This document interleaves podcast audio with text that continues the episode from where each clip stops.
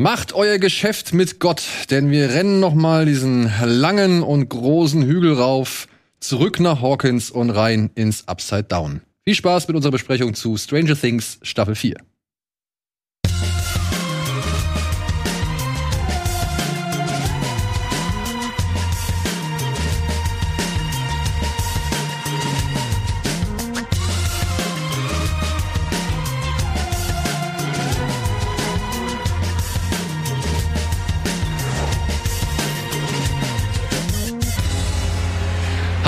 und herzlich willkommen zu einer neuen Folge Bada Binge ganz im Zeichen der Stranger Things. Und dafür habe ich mir ein paar nicht so strange Leute eingeladen, sondern ein paar sehr nette Leute. Zum einen haben wir hier unsere Endgegner-Herausforderin Mel und äh, Chat-Duell-Veteranin Mel. ja, und eben Redakteurin für uns äh, hier auf dem Kanal, Mel. Dann haben wir Wolf am Start. Auch nach einer Zeit, Ach. obwohl es ist gar nicht mal so Gar nicht lange mehr so lange her. Nee, Was nee. war das letzte Mal? Kino Plus. Das war äh, Northman. Jurassic äh, Dings. Jurassic Ah, World. Jurassic World, stimmt, Ja. stimmt. Ach genau, Northman waren wir allein. Jurassic Dings. Ja, Ey, schon völlig vergessen. Ja. ja, stimmt. Schon wieder völlig vergessen. Worum ging's? Ach ja, Heuschrecken. So, und wir haben Anna am Start, die, wann warst du zum letzten Mal hier bei? Ist auch noch nicht so lange her. The ist auch nicht Boys war lange- das, glaub The ich. Boys, stimmt, stimmt. Wir haben ja, Verdammt. Ich bin gerade voll drin in The Boys, ey. wie weit Du bist bist so ein Ich ich Spätblümer, ey. Das ist ja, so geil. Ist, ja, sorry. Ich bin jetzt gerade, ich glaube, Staffel 3, Folge 3 oder so. Okay. Also ich habe jetzt, ja, ja. Ich habe wirklich The Boys bewusst unterbrochen, um jetzt das Finale von Stranger Things nachzuholen, weil ich gerade voll drin bin. Aber egal, es soll ja nicht das Thema sein. Ja, Aber vielleicht zum großen Abschluss von The Boys oder so, dann bin ich auch dabei.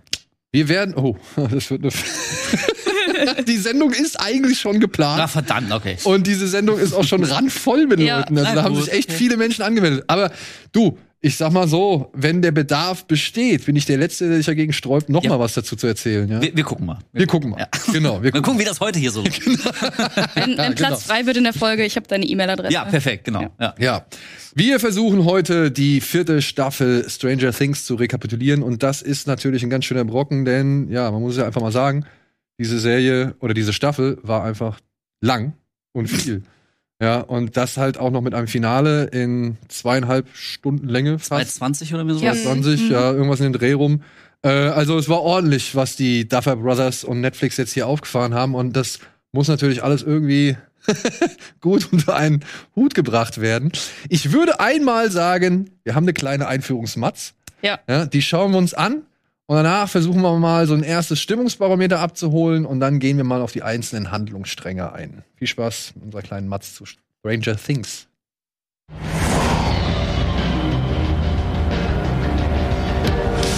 Aus den Kids von Stranger Things sind Teenies geworden, mit typischen Teenie-Problemen.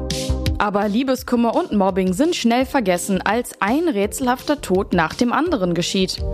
Wegner, so taufen die Jungs und Mädels die neue Bedrohung aus dem Upside Down, hat es auch auf eine von ihnen abgesehen. Doch plötzlich gerät der Hellfire Club selbst unter Verdacht. Während in Hawkins die Hölle los ist, sitzt Eleven machtlos im entfernten Lenora Hills fest und probiert, ihre Kräfte wieder zu erlangen. Gleichzeitig erleben die Erwachsenen ihr ganz eigenes Abenteuer im noch weiter entfernten Russland. Wo sich am Ende der vierten Staffel alle wiedersehen, seht ihr seit dem 1. Juli auf Netflix. Ob wir uns nach der über zweistündigen neunten Folge auf die bereits angekündigte fünfte Staffel freuen oder so langsam das letzte Stündlein für die Serie geschlagen hat, erfahrt ihr jetzt.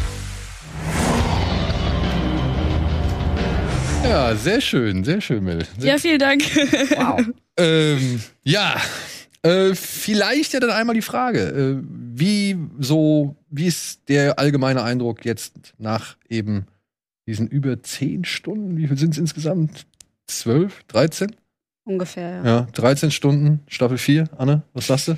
Ähm, Einmal so kurz, knapp, vielleicht. also ich finde immer noch, dass es die beste Staffel nach der ersten ist. ja. Die hat mich auf jeden Fall emotional sehr abgeholt. Ich fand die Sachen, die da vorgekommen sind und passiert sind, cool. Ich fand den Gegner cool. Endlich mal jemanden, der eine Agenda hat, weißt du, nicht irgendwie Ja. so ein Rauchmonster oder irgendwelche äh, Blumengesichtviecher, sondern halt wirklich jemand, der wirklich auch was will und so Psychotricks anwendet und so. Das fand ich ganz cool.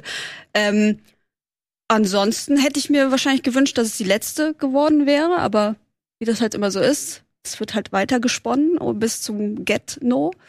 Ähm, ja, und so ein paar Sachen haben mich halt gestört, aber so alles in allem bin ich eigentlich ganz zufrieden. ja. Doch. Wie sieht's bei dir aus? Ähm, also ich fand, ähnlich wie du, dass die Staffel sehr, sehr stark anfing. So nach der völlig vergurkten dritten hätte ich nicht gedacht, dass Stranger Things noch mal irgendwie sich ein bisschen berappelt. Und so nach den ersten zwei, drei, vier Folgen dachte ich, holy shit, das ist hier wieder richtig gut hier. Also der Horroranteil wurde erhöht, das war teilweise echt creepy, unheimlich. So die Tode, wie die Leute da so zerbrochen wurden, war super geil. Auch diese neue Dynamik mit dem Hellfire Club. Eddie, alles cool. Also ich war wirklich aufs Positivste gestimmt. Und nach dem Finale muss ich sagen, ich freue mich nicht mehr auf die fünfte. Also ich bin echt froh, dass es dann vorbei ist. Ja, weil ey, das Finale fand ich so dermaßen, also es war unkreativ, das war, ich habe es jetzt zum vierten Mal gesehen gefühlt. Es hatte irgendwie wenig Konsequenzen, so, ja, das Böse ist besiegt, aber nein, noch nicht wirklich. Guckt in zwei Jahren wieder rein. Also ähm, ich, ich werde die fünfte jetzt auch noch schauen, aber äh, also die ganz große Lust drauf ist echt verflogen. Ich habe das Gefühl, irgendwie, also wie die meisten, die erste Staffel war, war geil, hat einen Zeitgeist getroffen, so ein Nerv, irgendwie Phänomen, alle fanden das toll. Dann ging es irgendwie ganz schön runter. Und sie waren ganz kurz davor, also ich habe gestern noch, wie meine erste Reaktion war, ich habe so ein Gift getwittert von so einem Typen, der so einen Elfmeter verschießt. Also wirklich, der hätte, hätte den locker reinschießen können und so fühlte sich das Finale von äh, Staffel 4 für mich an. Also war eine herbe Enttäuschung, muss ich Aber sagen. wusstest du, dass eine fünfte Staffel kommt? Ne, ich dachte tatsächlich, ich hätte es mal irgendwo gelesen oder ich meinte es gelesen zu haben, dass die vierte die letzte gewesen sein sollte. Und im Zuge der Vorrecherche vor dem Finale habe ich dann aber gelesen, dass wohl tatsächlich noch eine kommt. Und ich, also nachdem wie die vierte jetzt geendet hat, ist es natürlich auch kein Wunder, weil irgendwie musste so langsam jetzt auch mal den Deckel zumachen. Ey, und wie gesagt, also ich werde es gucken, einfach nur um das abzuhaken. Ähm, ich, ich bin jetzt irgendwie auch nicht sauer auf die Serie, aber ey, ich muss echt sagen, so das war vielleicht ein Sturm im Wasserglas. Das war mit einer Season haben sie echt mal so einen Geistesblitz gehabt und den konnten sie auch mit der vierten nicht rekonstruieren. So, deswegen bin ich ganz schön enttäuscht nach dem Finale, muss ich sagen. Ja. Mhm. Bei dir? Also ich fand die dritte erstmal gar nicht so schlecht wie du. Äh, mir hat das total viel Spaß gemacht, dieses, dieses Bunte da dran so. Ähm, das hat mir auch am Anfang ein bisschen jetzt wieder gefehlt Okay, bei der vierten. Ja, genau, aber als ich dann reingekommen bin, habe ich dann verstanden, wie die vierte funktioniert und das war dann auch, fand ich total cool. Ich fand aber wiederum, ähm, der Gegner, also Wegner, ich fand ihn auch cool, aber ich fand die, seine Story war so ein bisschen, man hat gemerkt, dass der da jetzt im Nachhinein reingeschrieben wurde und behauptet wurde, ja, das war ja von Anfang an irgendwie alles eher. Müssen wir schon eine Spoilerwarnung machen mal an der Stelle?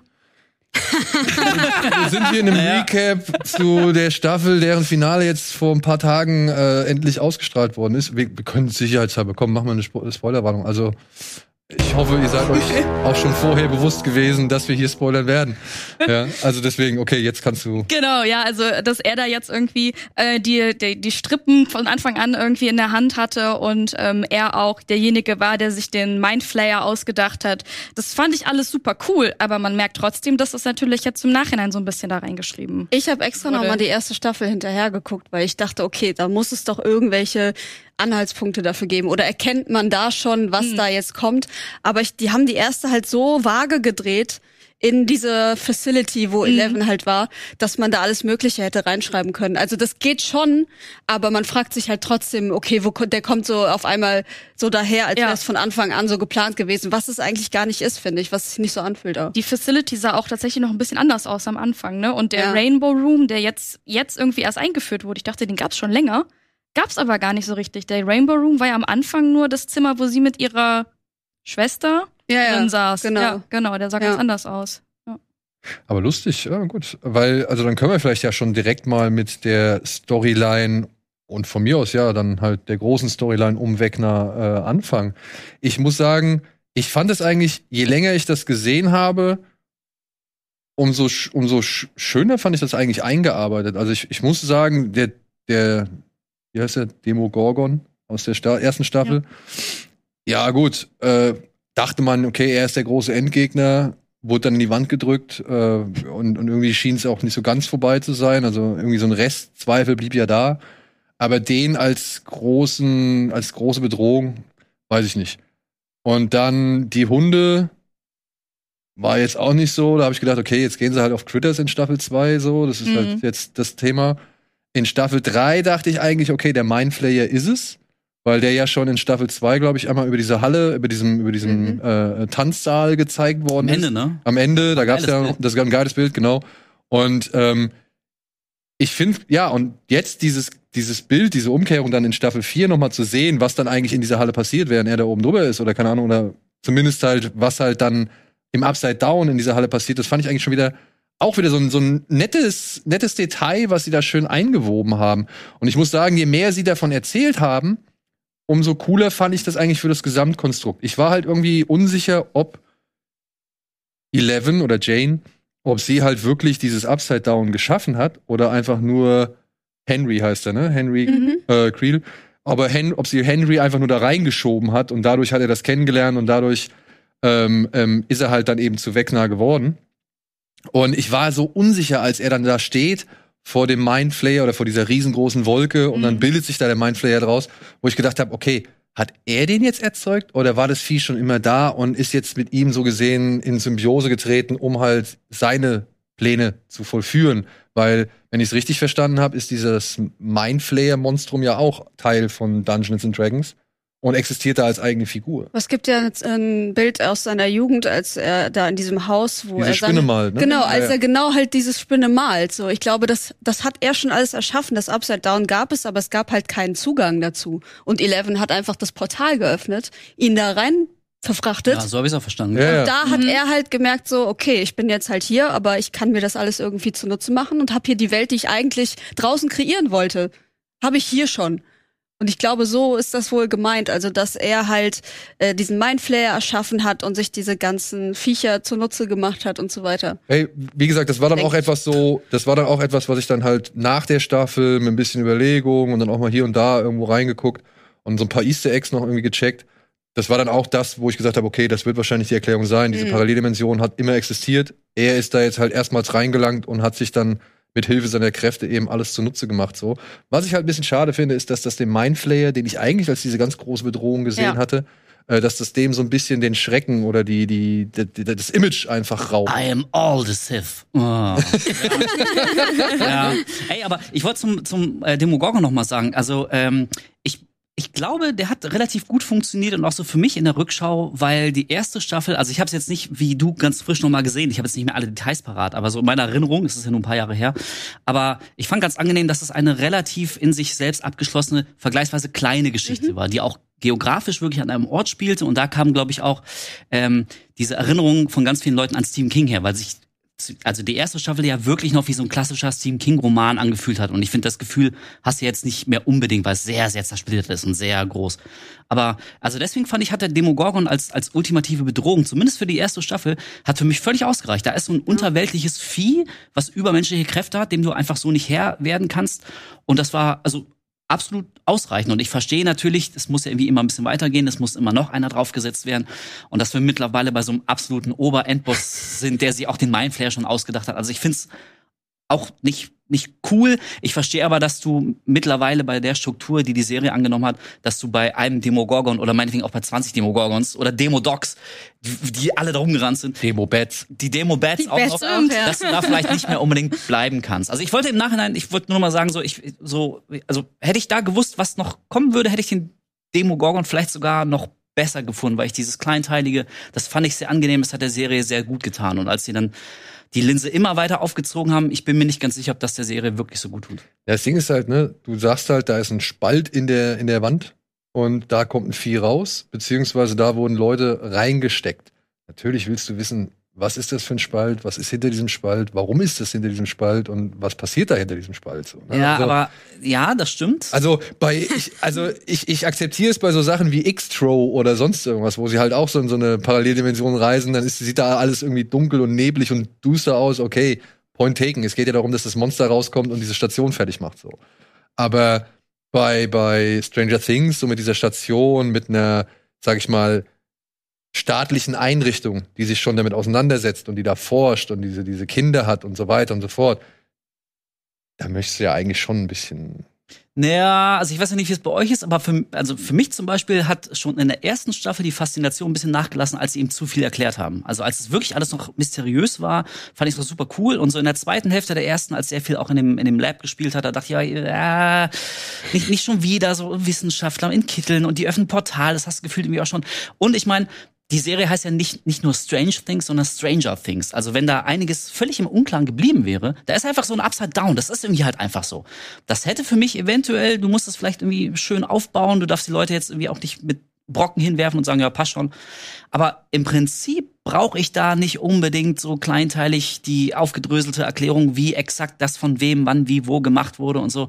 Das ist also ihr merkt es vielleicht, aber für mich hat irgendwie die, die Faszination dieser Serie, die nimmt von, von Staffel zu Staffel ab, weil einfach, also auf der einen Seite passiert mehr immer mehr und gleichzeitig wird aber Ja. auch von diesem immer mehr, immer mehr erklärt. Und das geht für mich so ein bisschen weg von Stranger Things. So, es ist halt Ja. Ich fand aber auch Things as die, usual. ich fand aber auch die Monster, die eben irgendwie so mindless sind, irgendwie bedrohlicher. Also den Demogorgon, die Demodogs, den Mindflayer. Diese wilde Tiere halt. Genau, genau, ja, ja, ja, genau. Und als jetzt ja. aber jemand kommt, der auf einmal menschenähnlicher Ja. ist, der hat mir nicht, der hat mich nicht mehr so so gecatcht wie Weißt du, weißt an wen ich als erstes ja, denke? aber ja, ich, hm? Weißt du, an, äh, als, an wen ich als erstes denken musste, als ich den zum ersten Mal gesehen habe, wie er da oben in seinem Dachboden hängt mit all diesen Schläuchen oder mit diesen, mit diesen was ich, Tentakeln oder, oder Ja. Wulsten, an diesen, ähm, ja, an den Obergott aus, aus Night, Nightbreed.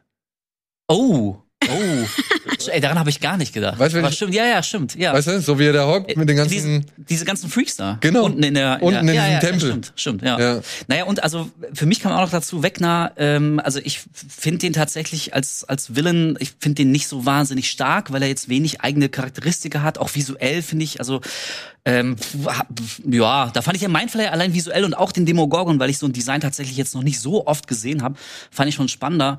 Und was mich tatsächlich ein bisschen genervt hat, war in der vierten Staffel, um jetzt vielleicht mal konkret auf die vierte Staffel rüberzukommen, ähm, was die da für einen Aufriss um die Identität von Wegner gemacht haben. Und ich dachte, ey Leute, das Ja. ist doch völlig klar. Ja, also das- wenn, das wenn die ganze Staffel anfängt mit so einem Flashback zu den Kindern zurück und da ist irgendwie eine so eine Figur, die du vorher nie gesehen hast, die die ganze Zeit so übermäßig nett war und du weißt nicht, wer ist das? Was hat er für einen Auftrag? Was Ja. macht der da? Ist der Hausmeister? Arbeitet er mit oder was? als- und dann als- tun die so, als wäre so ein mega Mysterium und am Ende, also nicht am Ende, aber am Ende von der ersten Hälfte, zoomt dann noch die Kamera auf dieses 001. Ich dachte, ja, Ja. okay, ey, ja, Wir ich weiß, wer das ist, so, Alter, das wissen wir alle. Das muss ich halt auch So. sagen. Das war so mein größter Knackpunkt an, an Wegner. Ja. Dass Da wenn, wenn, wenn Henry halt das erste Mal in ihre, sag ich mal, Erinnerungen, die sie neu erlebt, äh, in diesem Nina-Projekt, äh, wenn, wenn äh, Jane da drin schwimmt, ähm, taucht er plötzlich hier auf und dann sagt irgendwie auch so ganz creepy schon so einen ersten Satz, wo ich dachte, ja, okay. Ja. Gut.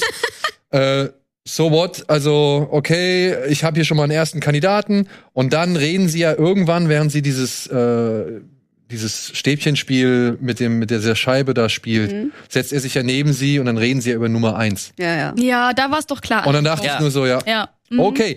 Was dann aber, wo ich dachte, okay, geschenkt, nehme ich hin. Ist, ist, ist fein für mich, ja. Wir wissen, die Serie zitiert und, und schmeißt und remixt alles zusammen, was wir alle in, ja, im Laufe der Jahre schon irgendwie äh, gesehen und lieben gelernt haben. Und dementsprechend kein Problem.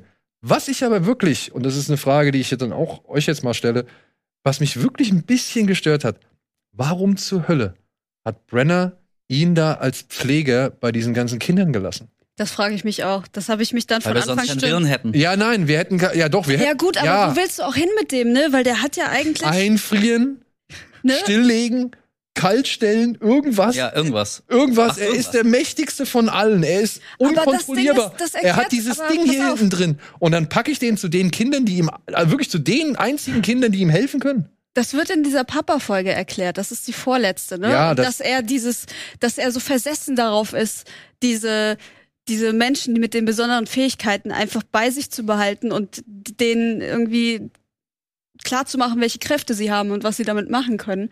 Ich glaube, der konnte sich einfach nicht von dem trennen.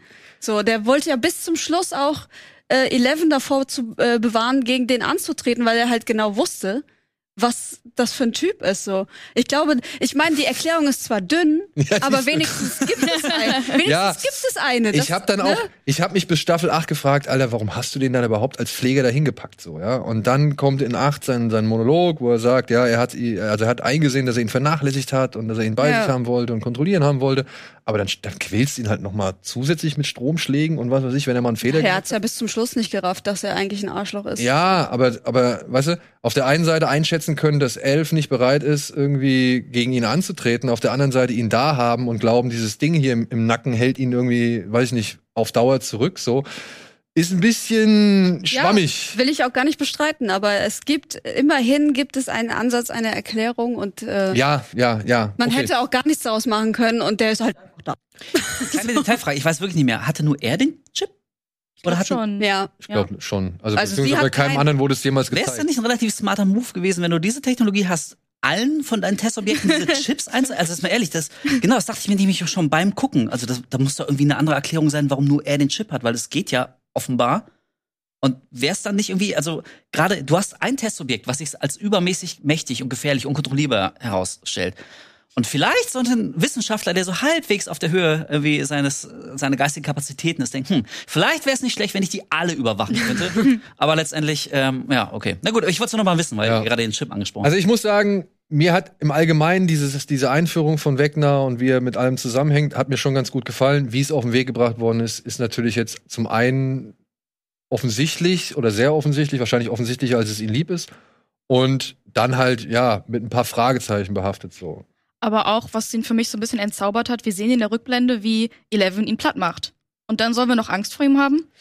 Also ja, sie wurde genervt, ne? Ihr wurden die Kräfte entzogen, aber es ist doch trotzdem allen klar, sie wird diese Kräfte wiederbekommen. Du, äh, und dann könnten wir ja direkt überleiten mal zu, zu Jane oder Eleven oder Elfie, wie auch immer sie man nennen möchte. Ähm, fand ich halt einen der schwächeren Handlungsstränge Ja. innerhalb der vierten Staffel, weil genau das, was du sagst. Hm. Sie wurde jetzt in der dritten Staffel neutralisiert, so ist okay, passt auch mit seiner Erklärung, weil er ja ihre Kräfte so gesehen absorbiert hat mit dieser Spinne, die sie da in der dritten abgesaugt hat, äh, um halt eben die Tore öffnen zu können, die er hier in Mhm. Staffel 4 öffnen möchte. Finde ich insofern cool, aber man merkt halt anhand des, des Story-Strangs um, um Frau Millie Bobby Brown, weiß ich nicht, da ist aber hier dann, ist sie es ja gar nicht, ne? Das ist dieses CGI. genau, Ja, ja. der, ja. der aber ich muss sagen, sie stellen sie die ganze Zeit echt aufs Abs- Abstellgleis. Mich hat das wirklich sehr wenig interessiert, was da in dieser Forschungsstation Ja, passiert ist. ja. Voll. Äh, du hast die ganze Zeit Brenner, der immer nur die gleichen Sachen macht. Du hast hier ähm, den, den Alien, Paul, Paul Reiser. Paul Reiser, der halt irgendwie nur im Hintergrund wieder seine besorgte Miene irgendwie zeigen darf. ja. Und äh, du hast dann noch vielleicht als Gegenpol dazu noch die anderen Militärs, die halt versuchen, die beiden da zur Strecke zu bringen, beziehungsweise auch nicht wissen, wo das ist. Ich habe mich halt auch gefragt, was ist denn das bitte schön für ein staatlicher Apparat, der so überhaupt keine Kontrolle über seine Ja, Einrichtung oder sonst irgendwas hat. Und was ich mich auch gefragt habe, als die Armeesoldaten das, das Projekt Nina angreifen, so, dann stellen sich die Wachleute von Brenner dahin und, und ba- verbarrikadieren sich und schießen und liefern sich Feuergefecht. ich habe mir zum einen, hab ich zum einen gefragt, warum sind die so loyal ihm gegenüber? Also ich meine, was, was hat er ihnen gesagt? Und B, wer bezahlt die eigentlich? Dafür, dass die sich da in die Bresche schmeißen. So. Also woher kommt eigentlich das verdammt Geld? gutes Gehalt haben. Ja. Ja.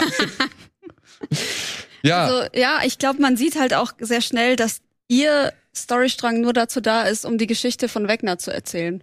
Also ohne dieses Ganze, sie muss ihre Kräfte wiederfinden und daraus generieren sie ja ihre Erinnerungen an das, was früher passiert ist. Wenn es den nicht gäbe, dann hätte man nur die Geschichte gehabt, dass er als Kind halt seine Familie umgebracht hat und dann zu ihm da gekommen ist als, äh, als ähm, ja, Versuchskaninchen Nummer eins.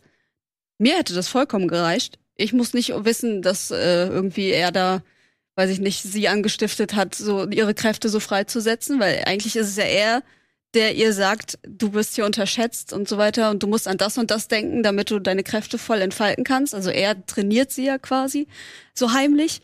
Ähm, ich hätte die Hälfte davon nicht sehen müssen. Also es hätte gereicht, wenn man am Ende auch den Konflikt nur gesehen hätte, wie er dann in der Wand verschwindet und halt seine, seine Jugendgeschichte. Und das ist, glaube ich, der einzige Grund, warum Eleven da so Ewigkeiten in diesem Bad verbringt. Also ich finde anhand ihrer Storyline, die ich so gesehen für ihre Entwicklung eigentlich schon ganz interessant finde, weil sie ja schon jetzt feststellen muss, okay, mit mir ging halt ziemlich viel Scheiße schon eigentlich dann los oder ich bin ziemlich, also verantwortlich für ziemlich viel Scheiße.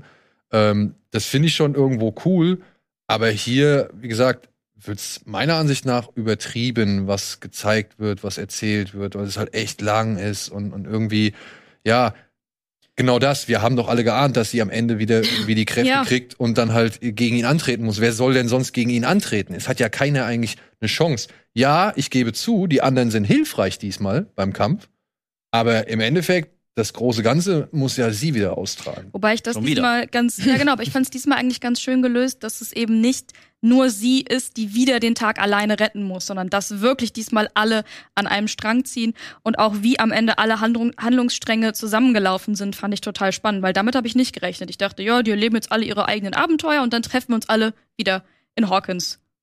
Und das find ich Dann cool. machen wir ein Picknick. Ich finde cool, dass es nicht so war. Also, dass alle, also, es am Ende alle von ihren einzelnen Punkten aus was dazu beigetragen. Ja, das haben. muss ich auch sagen. Das hat mir insofern gefallen. Aber die Frage ist halt schon berechtigt und das ist auch etwas, was ich jetzt hier und da schon öfter mal gelesen habe, dass viele Leute da schon auch gesagt haben, ja, das ist aber ein gewisses gestrecktes Gefühl bleibt trotzdem vorhanden. Ja, also für mich war eins der großen Probleme bei Eleven, ähm, also zum einen dieses Thema, dass sie quasi für ganz viel Unheil verantwortlich ist, also gegen ihren Willen natürlich, aber im Prinzip ist das ja auch nur die x-te Variation von dem, was du auch schon hier in Staffel 1 gesehen hast. Also die, dieser erste Typ im Diner, der da erschossen wird, der dafür nichts kann, der irgendwie nur das so ein Kind retten wollte. Und, Ja. Also na klar, alles ist jetzt irgendwie 800 Mal irgendwie potenziert, aber im Grunde ist das jetzt auch keine komplett neue Erkenntnis und deswegen habe ich auch nicht das Gefühl, dass die charakterlich da jetzt groß gereift ist.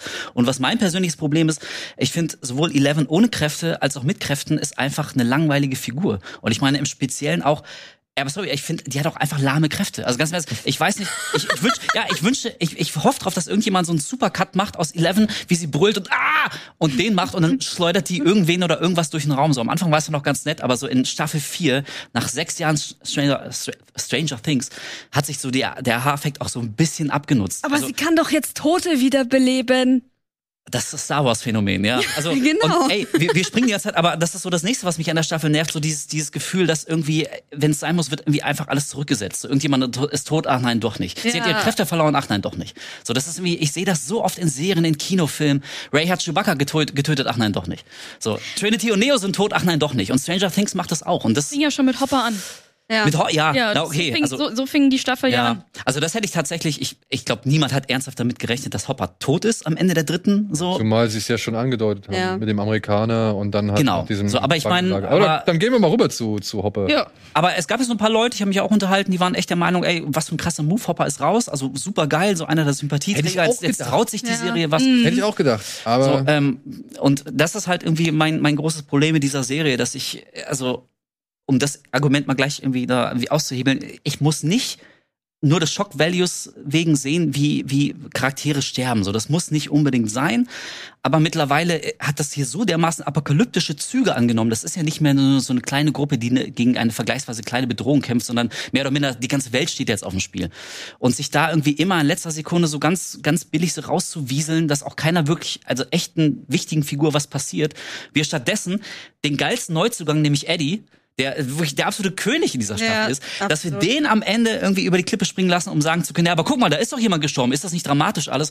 Also das fand ich sehr durchschaubar, das fand ich extrem mutlos Ja. und, und eierlos und das hat mich wirklich enttäuscht. Das nervt mich auch am allermeisten an dieser Staffel. Ich, die, die, da hätte mindestens die Hälfte der Leute hätte ruhig mal sterben können. Also und nicht, ich, dass wü- ey, und ich, ich, wüsste, ich wüsste auch wer. Pass auf, Siehst du? also ich, ja, also es, es gibt eine Figur, die, die, die wurde zum Glück auch genervt in Staffel 4. Ähm, Erika fand ich wirklich unerträglich. Und jetzt in der vierten Staffel, also ist sie runter reduziert. Ja, genau. Ja. Und also, das kann mir keiner erzählen. Äh, Also die, die Writer und so, die haben auch ein Social Media Team, die müssen mitbekommen haben, dass die schon sehr, sehr polarisiert und deswegen haben sie die jetzt mal so ein bisschen, bisschen genervt wieder. Fand ich, fand ich sehr angenehm. Aber schreiben Aber zum dann Beispiel, trotzdem, schreiben mir dann trotzdem so dämliche Szenen dann rein, wie wenn, äh, was ist das? Da war hier Dustin, Lucas, glaube ich, und noch irgend Max, glaube ich, waren auf der Couch, umringt von Polizei und den Eltern und was weiß ich, und erzählen dann irgendeine Geschichte. Ja. Und sie kommt wieder an. "Äh, weh, weh, weh, weh, Habt ihr doch gar nicht gemacht, ihr habt doch das und das, das, das gemacht. Wo ich mir denke, ja, so kannst du die Figur halt auch wirklich ruinieren. So, Ja. ne? Also, ja, ey, für mich war es schon. Aber ich meine, äh, wenn wir, also, wenn ich mir eine Figur aussuchen müsste, so, wenn ich jetzt mal überlege, äh, Jonathan zum Beispiel, äh, ganz im Ernst, wa- was macht der denn irgendwie Das seit, hat also, mir so seit Gefühl leid, seit zwei ey. Jahren? Also, ich meine, äh, nichts gegen den Schauspieler oder so, also, der macht einen guten Job mit dem, was er, was er angeboten bekommen hat. das ist der Aber- Bruder von Will, ne? ja. Ja, ge- allein, dass man schon überlegen muss. Und ich habe genau. ohne Scheiß, ich musste vorher noch mal kurz nachlesen, wie der Typ eigentlich heißt. So, also du hast mittlerweile das Figurenpersonal ist ja ist ja fast unüberschaubar so und und jetzt also ganz kurz vor der wirklichen finalen Staffel nicht die die Eier zu haben zu sagen, ey Leute, also damit es auch jedem klar ist, es geht hier wirklich so um um das große Endgame. Also ich zum Beispiel, ich sag's, ich habe Harry Potter nie gelesen, auch die Filme nie so gesehen, aber auch ich habe mitbekommen, so also je higher die Stakes, desto gefährlicher wird's auch für die Leute. Und da sterben wirklich irgendwie wichtige Figuren und, ah, und jeder rafft, okay, das geht hier echt so um, um den Arsch der Welt, mehr oder minder. Und das Gefühl habe ich da überhaupt nicht. Also ob der jetzt ein Mindflayer irgendwie rumstackst oder, oder ein Wegner letztendlich der Papa vom Mindflayer ist, aber letztendlich das Gefühl, was ich nach dem Finale da hatte, ist, es ist alles wieder auf Null zurückgesetzt. So, jetzt, Ja. jetzt siehst du noch einmal, wie Will hinten so sein, seine Gänsehaut bekommt, so, oh, er spürt's noch so, ja, na, natürlich, weil wir müssen noch eine Staffel bringen.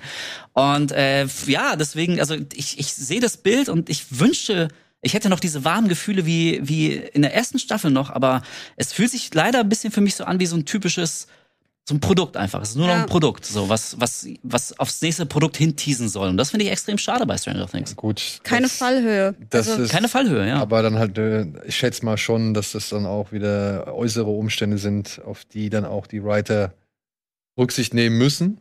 Nee, das ist halt ein Produkt Wie, was unserer Zeit. Ich meine, das erleben wir die ganze Zeit bei jedem Franchise, dass sich nichts mehr getraut wird, so, ja. weil dann weil ja. Der, der, die Angst kommt von außen, oh, die haben die Serie komplett kaputt gemacht und dann kommt der Shitstorm und so. Was, der Charakter ist Ja, tot? nee, aber auch, auch, die brauchen ja Content.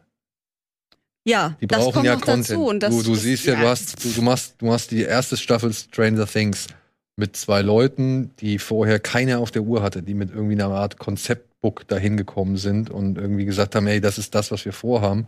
Und dann hast du halt Glück, da hast du dann Sean Levy, der halt schon ein bisschen was geleistet hat, der schon ein bisschen Ruf hat und was sagen kann. Und der sagt, ja geil, finde ich cool, lass uns das mal realisieren. Und dann hast du plötzlich einen Sensationserfolg. Ja. Und das ist wie bei Lost. Das ist wie bei Prison Break. Das ist wie bei, keine Ahnung, so vielen anderen Serien. Äh, dann wird dann gesehen, okay, es hat Erfolg, wir müssen irgendwie gucken, dass wir die Leute dranhalten. Und bei Netflix ist ja jetzt gerade halt einfach auch das Thema, dass äh, ein großer Wachstumsschwund irgendwie festgestellt worden ist, beziehungsweise gestartet ist, aber halt dann noch größer werden kann oder befürchtet wird, dass, es, dass er noch größer wird, wenn man jetzt noch mit Russland alles mit einbezieht und so weiter. Die brauchen sowas wie Stranger Things. Und deswegen werden sie ja, das ja, aufblähen. Das tut halt der Serie leider nicht gut. Nee, es tut der Serie nicht ne? unbedingt gut. Ich würde jetzt nicht komplett nicht gut sagen, also dass es wirklich nur geschadet hat, sondern ja, ist, man merkt es, den, den, weil das merkt man halt an Eleven meiner Ansicht nach ähm, und, und auch an, an, an anderer Figuren, Jonathan, ja, von mir aus, der ist da, weil er halt irgendwie dazugehört, aber sie wissen nicht so wirklich viel mit ihm anzufangen, deswegen ist er die ganze Zeit nur der Fahrer von diesem Pizza-Auto.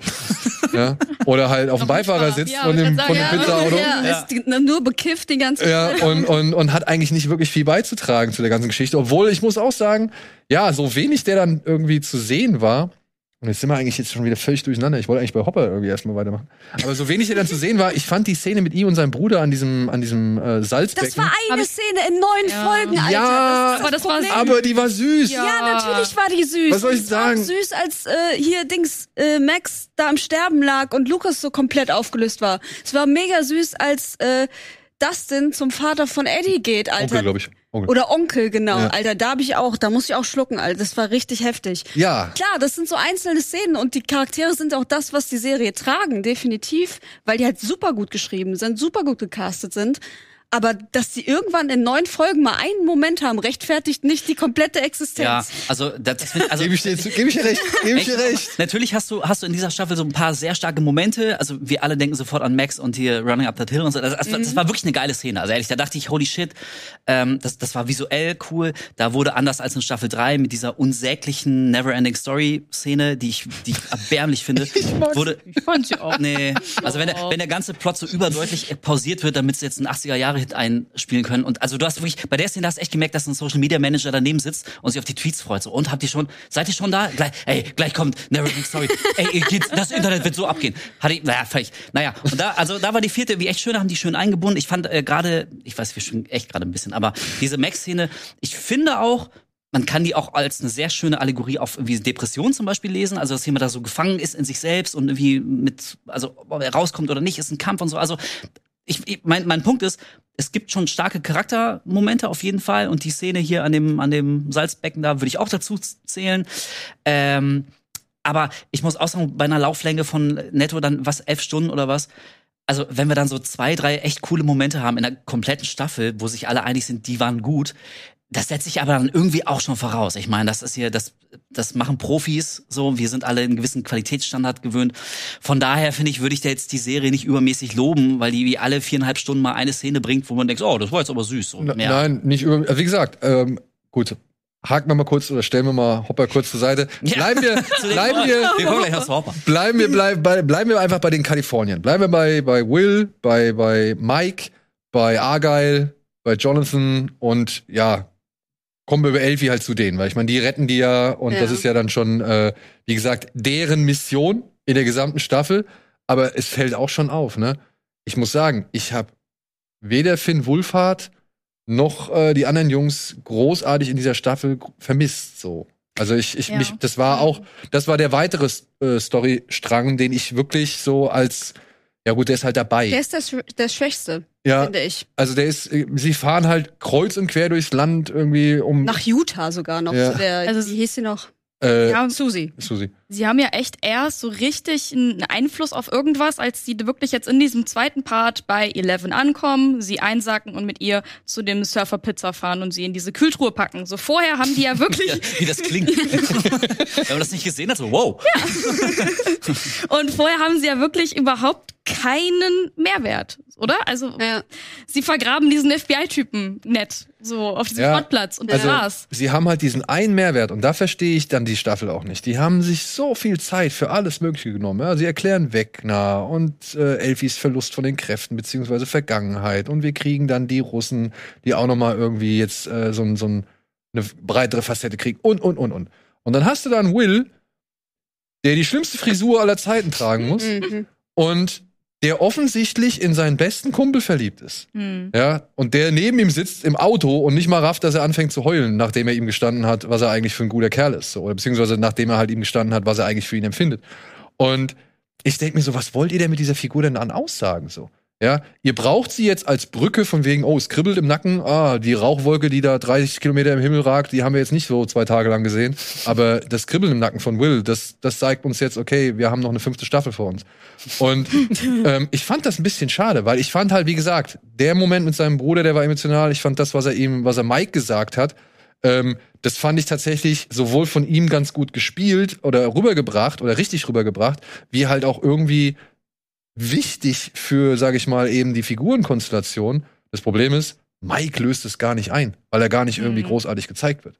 So, also Mike ist Ja. doch, w- wo ist der? Am Anfang ist er dabei und, und kann weder auf Elfie richtig reagieren, noch irgendwie auf, auf, auf Will.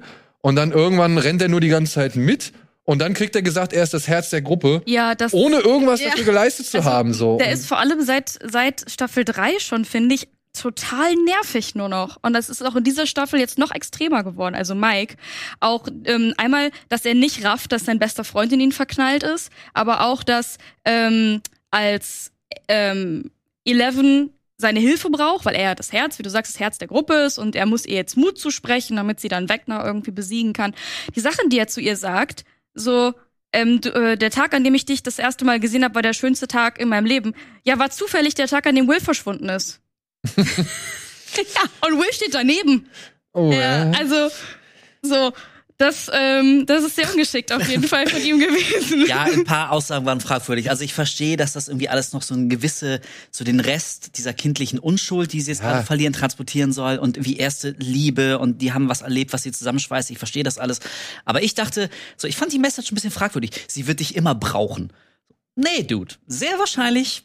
Das ist eine Frau, die wächst heran und die macht andere Erfahrungen und so. Und vielleicht richte dich drauf ein, so eventuell wird sie dich nicht für den Rest ihres Lebens brauchen und sich nicht irgendwie von der Klippe stürzen, wenn es dich nicht mehr geben sollte in ihrem Leben. Also, so, da dachte ich so, na, ich weiß, was sie wollt, aber pass auf, hier wird so ein bisschen, so, das ist halt vielleicht auch ein bisschen das Problem, wenn du, wenn du äh, Kinder, also quasi de facto vor deinen Augen mit aufwachsen siehst. Ich meine, das sind ja, das sind keine Kinder. mehr. Nein. Gerade über 20. So, und ich meine, das wirkt schon ein bisschen weird, aber ich denke mir, okay, also du kannst jetzt auch nicht alles de-agen per CGI. Das ist schon, also da bin ich auch bereit, so, okay, das schlucke ich jetzt mal irgendwie einfach. Aber damit einher geht ja nun mal irgendwie auch eine gewisse emotionale Reife und gerade vor dem Hintergrund, was die alles erlebt haben. Also entweder, die müssten jetzt entweder die, die dickste Clique ever sein, also wirklich so wie, so wie was, was Magisches, wie bei Herr der Ringe, so, die halten immer zueinander, oder die sind alle völlig traumatisiert und alle sagen, boah, Alter, nee, so, ich bin, so wie, wie, wie der Kameramann in Scream 3, der irgendwann sagt so, boah, nee, Alter, ich bin raus. Ohne Scheiß. Und haut dann auch, haut dann auch wirklich ab und dem passiert nichts.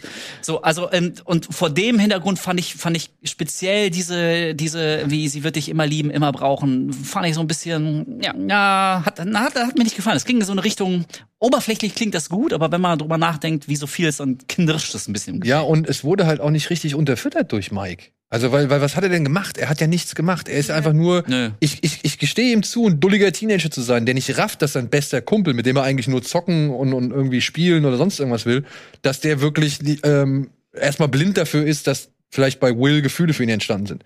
Nehme ich hin. Nehme ich hin. Die Frage ist aber halt, was wollen die Macher denn damit?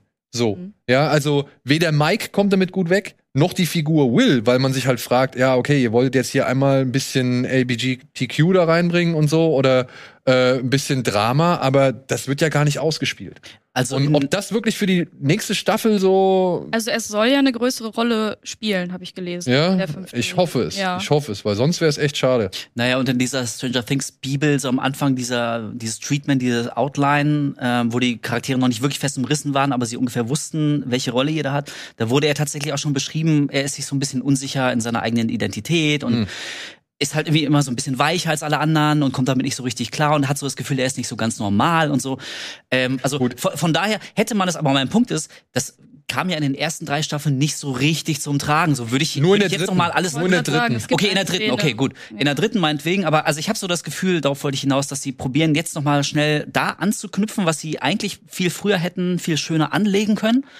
Ähm, um, das glaube ich nämlich auch, um die Brücke zur fünften zu schlagen, wo das in irgendeiner Art und Weise Ich schätze auch. Vielleicht, vielleicht opfert er sich heroisch für seine große Liebe, nämlich Mike, auf und er wird's aber bis zum Schluss gar nicht wissen und denkt einfach nur, wie hier mein, mein Kumpel hat sich gerettet, aber äh, mich gerettet, aber dass da was anderes im Spiel war.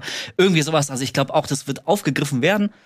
Also Äh, es ist aber natürlich, es ist natürlich jetzt ein guter, es ist natürlich jetzt ein guter Nährboden für Drama, ne? Weil es könnte ja noch mal zu einem riesengroßen Konflikt kommen zwischen wo wo äh, Mike sich jetzt so gesehen zwischen Jane und eben Will entscheiden muss. Oder dass Will aufgrund der Beziehung zwischen äh, zwischen Jane und Mike irgendwie noch mal anfälliger wird, um wieder vielleicht von Wegner besessen zu werden oder Das sonst wird wie bei Batman Forever. Er muss sich am Ende entscheiden, ob er, ob er Robin rettet oder, oder Nicole Kidman und beide in so einem Tank so, ah, was mache ich jetzt?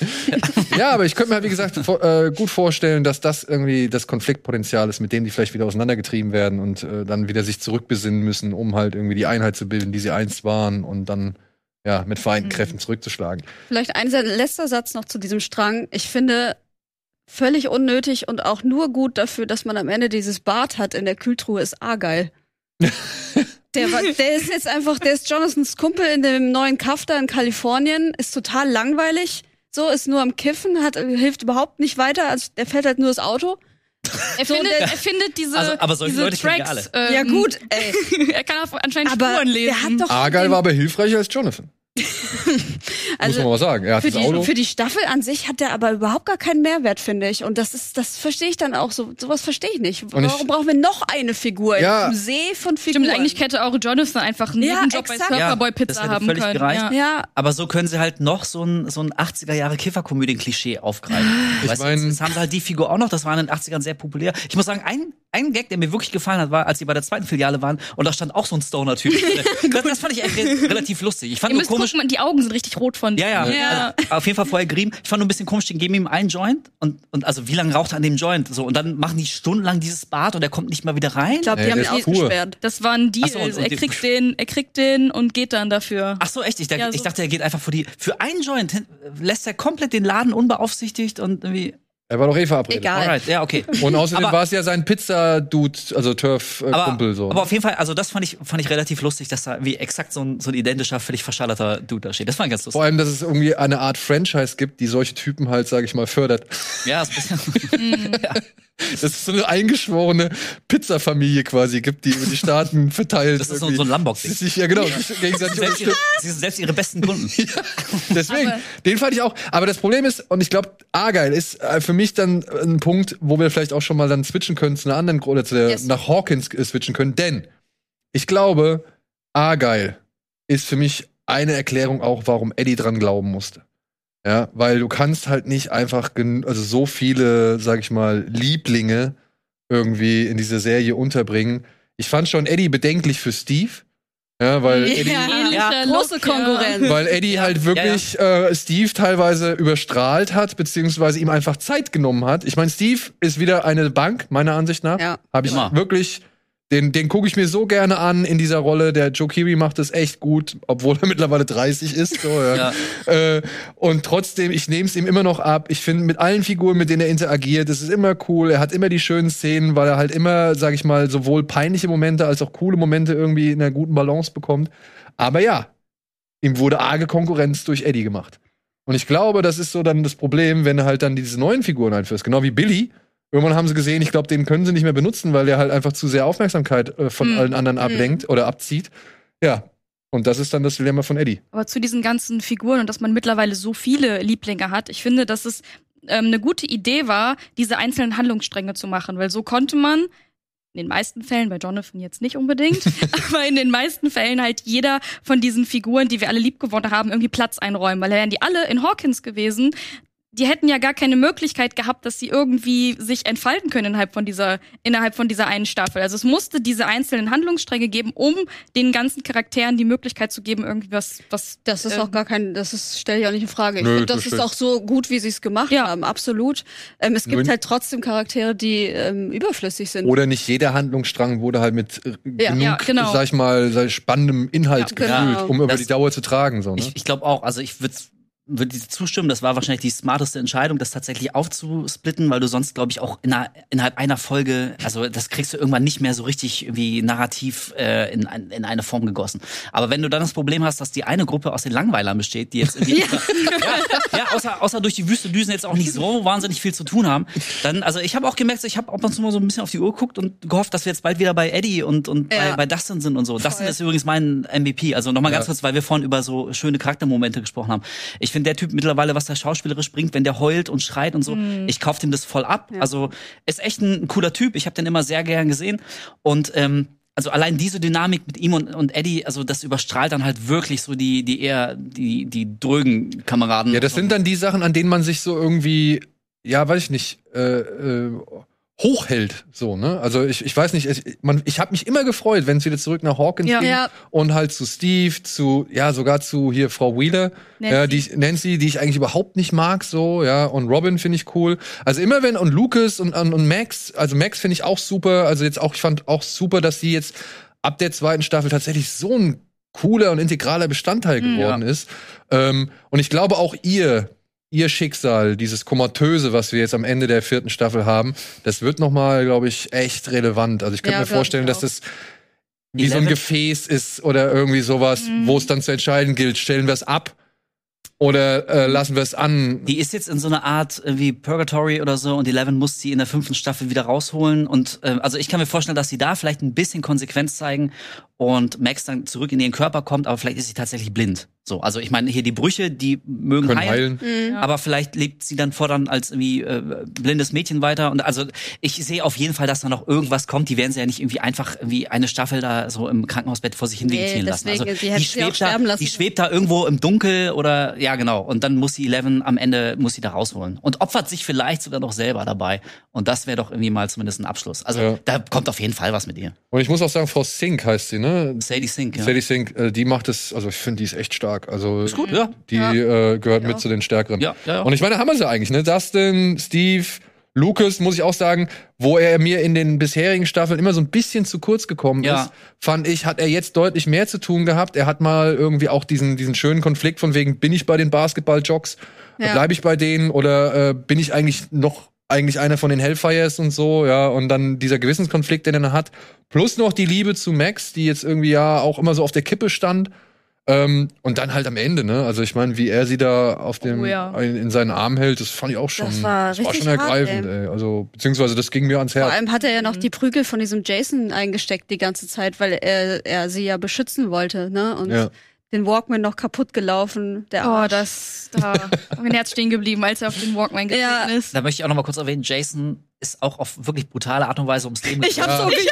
Ey, ey, Naja, ich finde, also er hat natürlich so die, die Rolle des, des Sekundär-Villains eingenommen, aber so in der Logik der, der Show war das irgendwie immer noch ein eigentlich fehlgeleiteter junger Mann, der wirklich ernsthaft dachte, dass seine Freundin von einem von diesen, dass es so ein Psychopathenclub ist, ein okkulter Teufelsanbeterkult, ähm, der für mindestens drei Morde verantwortlich ist. Also ich sag nicht, dass es ein Sympathieträger gewesen wäre, aber wie, der ist gestorben und keine Sau fragt auch nur eine Sekunde, was mit Jason ist. Also der ist es schon, ich will nicht sagen, es ist eine tragische Figur, aber ich meine, also der ist ja nicht von heute auf morgen aufgewacht und hat sich entschlossen, psychopathisches Arschloch zu sein. Der wurde da irgendwie schon irgendwie hingetrieben.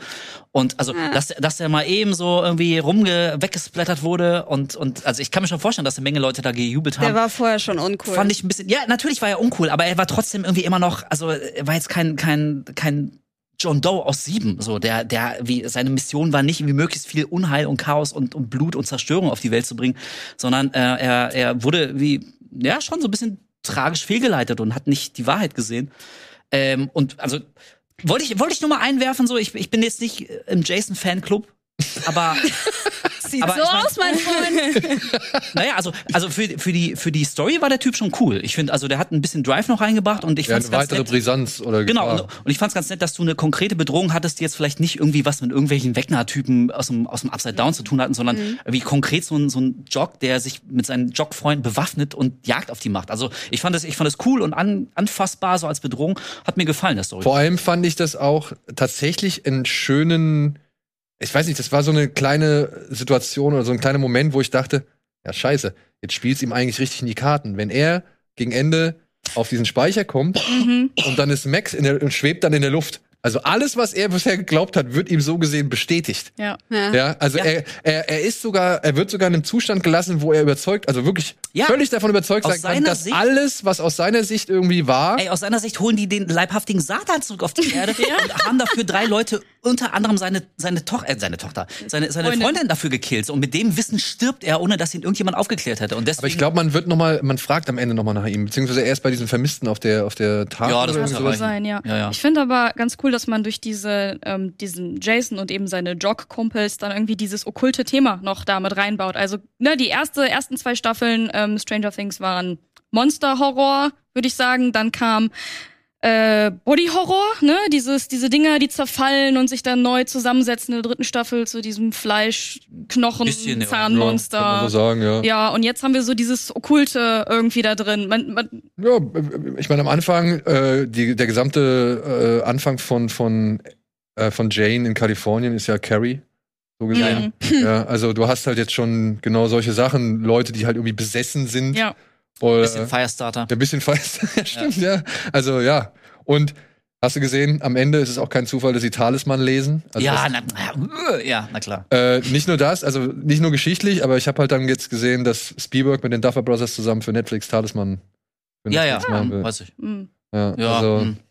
also auf jeden Fall, wo wir jetzt gerade irgendwie auch nochmal auf Jason zu, zur Sprache gekommen sind, so in der Rückschau muss ich sagen, ähm, also eigentlich schade, weil ich, ich die vierte Staffel so bis zum Finale fand ich die tatsächlich sehr, sehr gut. Und mir hat gerade gefallen, dass es so was ganz leichtes Murder Mystery artiges hatte. Also dass, dass sie wirklich da irgendwie noch hier diesen Victor Creel ausfindig machen mussten und so langsam erst verstanden haben, was die Hintergrundgeschichte ist und haben so so rumgepuzzelt und so Details zusammengesetzt und sind allmählich dahinter gekommen. Das hat mir tatsächlich eher sehr, sehr gut gefallen. Und wo sie mich dann, also als, als Gegenpart verloren haben, war zum Beispiel diese, die ganze Russland-Story. Weil ich meine, mir war schon klar, dass die am Ende irgendwie alle wieder zusammenfinden und dafür hat sich dann doch ein bisschen zu sehr gezogen. Ich sind wir jetzt bei Hopper? Ja, jetzt ja, ich wollte jetzt endlich mal die Brücke zu, zu Hopper schlagen. So. Hopper. Und also mir, mir ähm, hat analog zur ersten haben die etwas übersichtlicheren und kleinteiligeren Sachen, die auch noch so ein, so ein Mystery-Element hatten und nicht alles wie auf elf hochdrehen wollten, haben mir tatsächlich in der Staffel ähm, auf jeden Fall mit Abstand so am, am besten gefallen, ja. Der ganze Hawkins-Part war eigentlich so das Herz der Ja, ich ganzen muss auch sagen, der Hawkins-Part war Eddie mit das als neuer stärkste. Charakter, der Ja. da ein bisschen Würze auch mit reinbringt. Der übrigens, so. bevor wir zur nächsten, zu Hopper springen,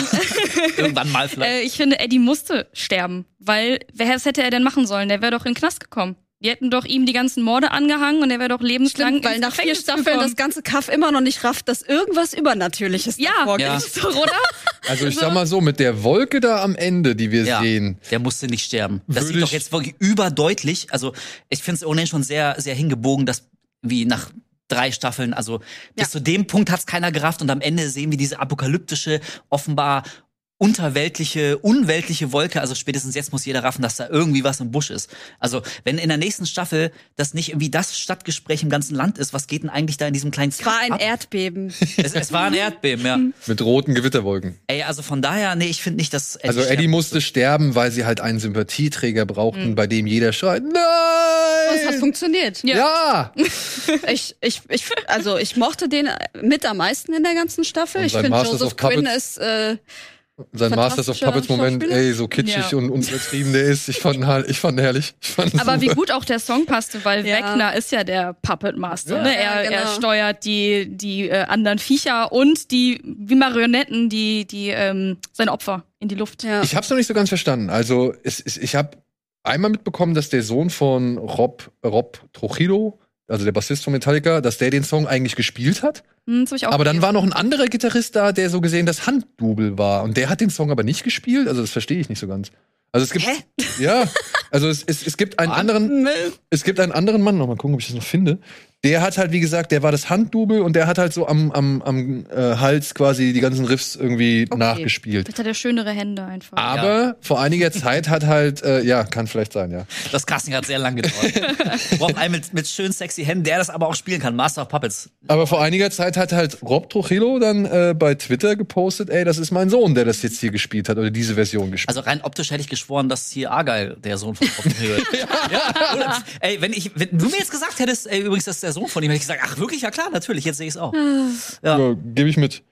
Ja, so, aber äh, sind wir uns einig, der, der, oder Eddie Moment? Also ich meine, ich fand das ich find geil. Ja, ich fand's auch Hammer. Ja, ja. Ich find's super gut. Also es Alles von dem war eigentlich cool. Die erste, das Geile, das Tragische ist ja diese erste Szene mit Chrissy da, wo sie Drogen äh, kaufen will bei ihm. Das wurde ja nach ihrem Tod gedreht und dann haben die Duffer Brothers haben das sehr bereut, weil sie dann noch nicht gesehen haben, was für eine Chemie die hatten. Ja. Ah, Mhm. ja. Das haben sie irgendwie, hat irgendwer auf ähm, ähm, Twitter gepostet. wie Moment, die, die, die, Die Todesszene wurde zuerst gedreht mit Chrissy und, und Eddie. Ja. Und danach wurde die Szene ähm, im, Wald, Wald gedreht, ah. Und da haben die ja so richtig geil harmoniert. Das fand ich auch eine super Szene. Ja, Ja, auf jeden voll. Fall. Ja. Und toll. da haben sich alle in den Arsch gebissen halt, weil Chrissy stirbt halt. Und Ja. da hätte man, also ich finde, da hätte man was richtig Cooles draus machen Ja, können. das stimmt. Ja, also wenn du halt vor allem, ich dachte auch, äh, jetzt bleiben wir noch kurz bei den Hawkins, ich dachte halt auch, dass sie, Wir kommen ähm, nicht mehr zu Hopper. ich dachte halt auch, dass sie auf dieses Thema mit der Psychiaterin ein bisschen mehr eingehen. Ja. Weil ja alle Kinder, die vier Reiter der Apokalypse so gesehen, ähm, weil die ja alle unter denselben Symptomen hitten, litten. Mhm. Und dann wurde ja noch mal Nancy gezeigt, wie sie in dem Pool war, in dem Barb liegt.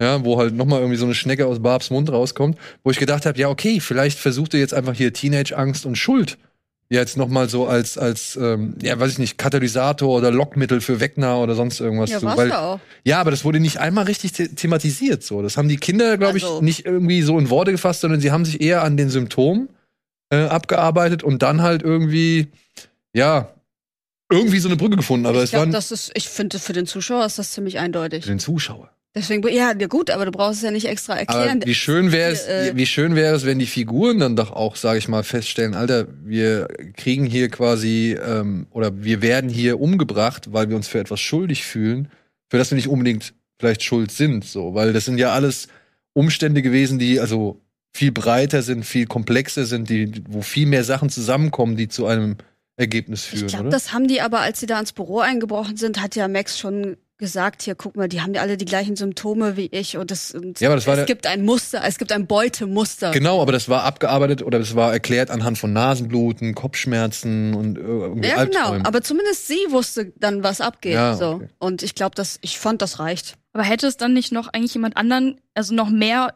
potenzielle Opfer geben müssen? klar, weil es jeden, genau, jeden genau, Menschen. warum, warum Alle. musste es Ma- Max sein am Ende? Warum hat Wegner so lange gewartet? Das ist dieses typische, der, ähm, der Böse wartet so lange, dass die Guten Zeit haben, ihren Plan umzusetzen. Nicht nur das. Der Böse sagt zu der einzigen, die ihn wirklich gefährlich werden kann, ich will, dass du zusiehst. Ja. Das hat schon der Imperator bei Star Wars gemacht. Ja, also, und da kommt halt dann wieder dieses ganze Zitate-Ding, was die Mhm. Duffer Brothers da machen. Ich meine, wie oft Halloween jetzt auch in dieser Staffel irgendwie zitiert Ja. worden ist. Äh, allein schon am Ende mit Wegners Tod. Ja, und äh, ja, viele Filme. Ich meine, hier Argyle. Wie oft, ich, ich habe jetzt auch, glaube ich, drei Anspielungen auf Fast Times at Richmond High irgendwie Ja, ja, mitbekommen. So. Also es stecken so viele Filme immer noch da drin und ich glaube, das ist halt dann einfach, Hm. das hat da funktioniert, das muss bei uns auch funktionieren. Naja, und ich meine, man muss mal sagen, also bei allen Qualitäten, die die Serie vielleicht hat, aber jetzt übermäßig tiefschürfend komplex ist sie jetzt auch nicht. Also, dass sie diesen Themenkomplex mit irgendwie Schuld und dass sie vielleicht dafür verantwortlich ist und sich in irgendeiner Art und Weise manifestiert. Man hätte ja auch in die Richtung gehen können, dass das Wegner vielleicht in der Form gar nicht gibt, sondern erst durch die Schuld irgendwie äh, Eine quasi ins Kollektivschuld, Leben- ja. Ja, genau. Ähm, also ja, man hätte das vielleicht noch ein bisschen ausführen können, Aber also die Staffel war auch lang genug. Und, ja, und, ja und, und ich glaube, die hätten sich da eher noch verzettelt, äh, als dass das irgendwie noch befriedigt irgendwie ähm, in, in den Storystrang eingebunden hätte werden können. Aber eigentlich- Von daher, Eigentlich gipfelt das doch alles mit diesem ganzen Schuldgedöns, gipfelt doch eigentlich in dem Moment, wo ähm, Eleven da festhängt an diesen Schläuchen und er vor ihr steht. Da, da sagt er doch, du bist schuld, du hast mich zu dem gemacht, so. Und das, ich glaube, das ist so die, das, die Spitze des Eisbergs dieser ganzen, ähm, ja, dieser ganzen Schuld, Geschichten. Thematik.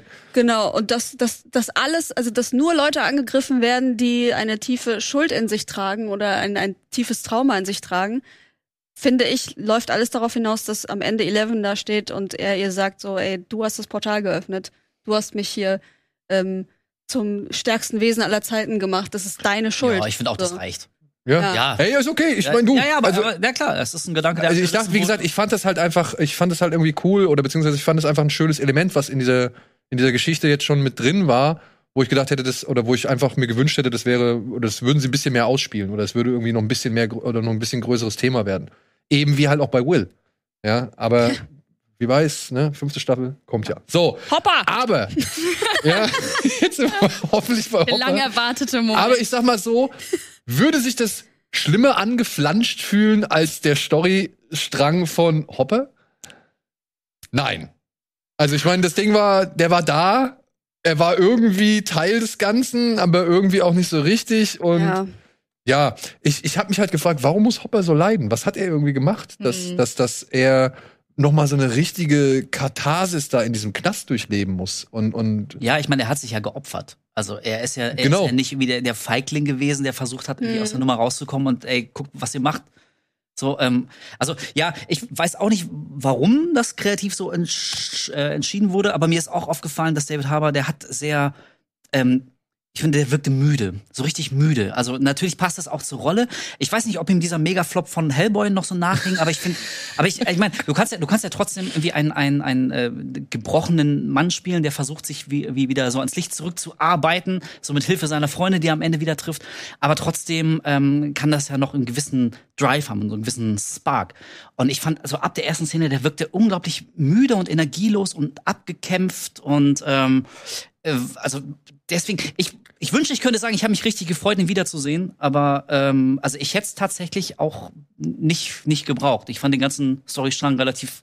Hanebüchen zurechtgebogen. Und ich Ey. fand auch, ich fand auch den Kampf gegen den Demogorgon. Als Also, das Schwert kommt, wollte ich aus dem Zimmer gehen. Ey, Conans Warum? Schwert. ich find's geil. Wo kommt das Schwert her? Warum Das war- liegt Die das haben doch, die haben haben, doch vorhin die Waffen ja, verteilt. Die, genau. haben, die haben denen doch die Waffen. Aber viel dümmer fand ich, dass er, also ich weiß war schon, das Demo- Conan-Schwert, glaube ich sogar. Das ist das Conan-Schwert, ja. Aber viel dümmer fand ich, ich weiß, Demogorgon, ja, wenn dir nichts anderes einfällt, hat so ein Vieh halt Angst vor Feuer, okay. Aber dann, dann hat er ein Das Speer. seit Staffel 1 so. Dann, ja, okay, meinetwegen. Aber dann hat er einen Speer mit so einer kleinen Flamme und der Demogorgon ist wie zweieinhalb Meter groß und ist rasend und, und wie schon verletzt und, weißt du, also richtig im Blutrausch und lässt sich aber von so einer, von so einer mini kleinen Flamme lässt er sich die ganze Zeit am Schach halten. Das fand ich so dermaßen unrealistisch. Ey, also da dachte ich, boah, nee, okay, alles klar, ja. Demogorgon ist jetzt auch genervt so. Also wenn es sein muss, dann verlieren alle ihre Kräfte, keiner stellt mehr eine Gefahr dar, alle haben Plot-Armor, keiner kann mehr sterben. Jede wichtige Figur ist einfach unersetzbar bis zum Ende und natürlich kommt Hopper da irgendwie lebend raus und Tom Blush ja auch. So, ich fand das irgendwie alles, das hätte man auf 20 Ich habe Minuten mich für Tom Blaschier gefreut. ja, ich habe mich, ich hab mich für ihn auch gefreut, aber ich dachte zu keiner Sekunde, dass dem was passiert. So, das war, das Aber bei dem war ich mir noch unsicher. Nee, Bei dem war ich mir, weil, auch weil hier Sympathieträger. Ja, Tom Blaschier. Ja, voll. na klar. Auch ja, voll. Auf jeden Fall. Ey, alleine, das ist auch so ein, so ein gern genommenes Stilmittel. Alleine jemand, der, der nicht die Muttersprache beherrscht und die dann in so mit gebrochener Zunge Englisch spricht, das kommt immer gut an. Das ist immer, ja. Und dann, dann stellt, ja, dann stellt er sich auch noch gegen seine russischen Overlords. Natürlich ist es ein Sympathieträger. Ja, finde ich auch. Ja, aber dann hast du noch einen Murray und einen Yuri. American. Alter Juri. Ja, Yuri, Hör aber bloß auf. ja, aber ich meine, das sind noch zwei Figuren, die sag ich mal Aufmerksamkeit irgendwie auf sich ziehen so. Und Murray muss man ja mal sagen, der ist ja vom vom völligen, ey, was will der Typ denn da Mhm. zu oh, hier cool. Also, ich meine, der hat ja wirklich richtig viele Szenen bekommen und durfte ja richtig aktiv am Geschehen irgendwie sich beteiligen und sogar noch diverse Sachen zu einem Ende bringen. Ja, Ja. ich meine, also der war ja wirklich Zünglein an der Waage zwei, dreimal. Dazu Fun Fact, ich habe vorhin mit Alvin äh, drüber gesprochen. Er meinte, die ähm, Russisch Sprechenden da, die hätten auch alle sehr gutes Russisch gesprochen, teilweise Muttersprachler. Tom Vlaschir hätte auch gut Russisch gesprochen, weil man hätte gehört so, dass das dass er kein Muttersprachler ist. Aber der, das, der größte Fauxpas war wohl Murray, also dass die dem geglaubt haben, dass der wirklich Russe ist. ja. Ey, ich fand den witzig. Ich fand den vorher irgendwie immer so ein bisschen egal oder nervig oder störend. Murray?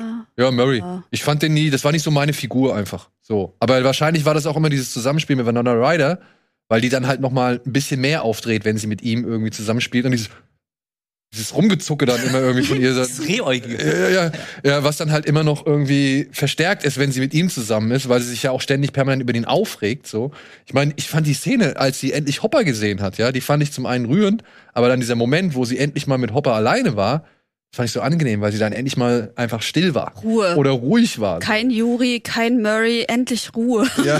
Ey, und vor, anderen, äh, vor allem anders als in Staffel 3 haben sich Hopper und Joyce wieder gesehen und haben sich nicht in einer Tour angebitcht. Das ging mir auch so dermaßen auf den Sack. Die haben sich nur gefetzt die ganze Zeit. Ich dachte, boah, Leute, ey, wo, ihr trennt euch, da ist ja gut jetzt, ja. Dann, dann soll es halt nicht sein. Aber das fand ich echt ganz angenehm. Und ey, Murray, ich weiß auch nicht warum und wie exakt und wann es passiert ist, aber ich fand den irgendwie auch.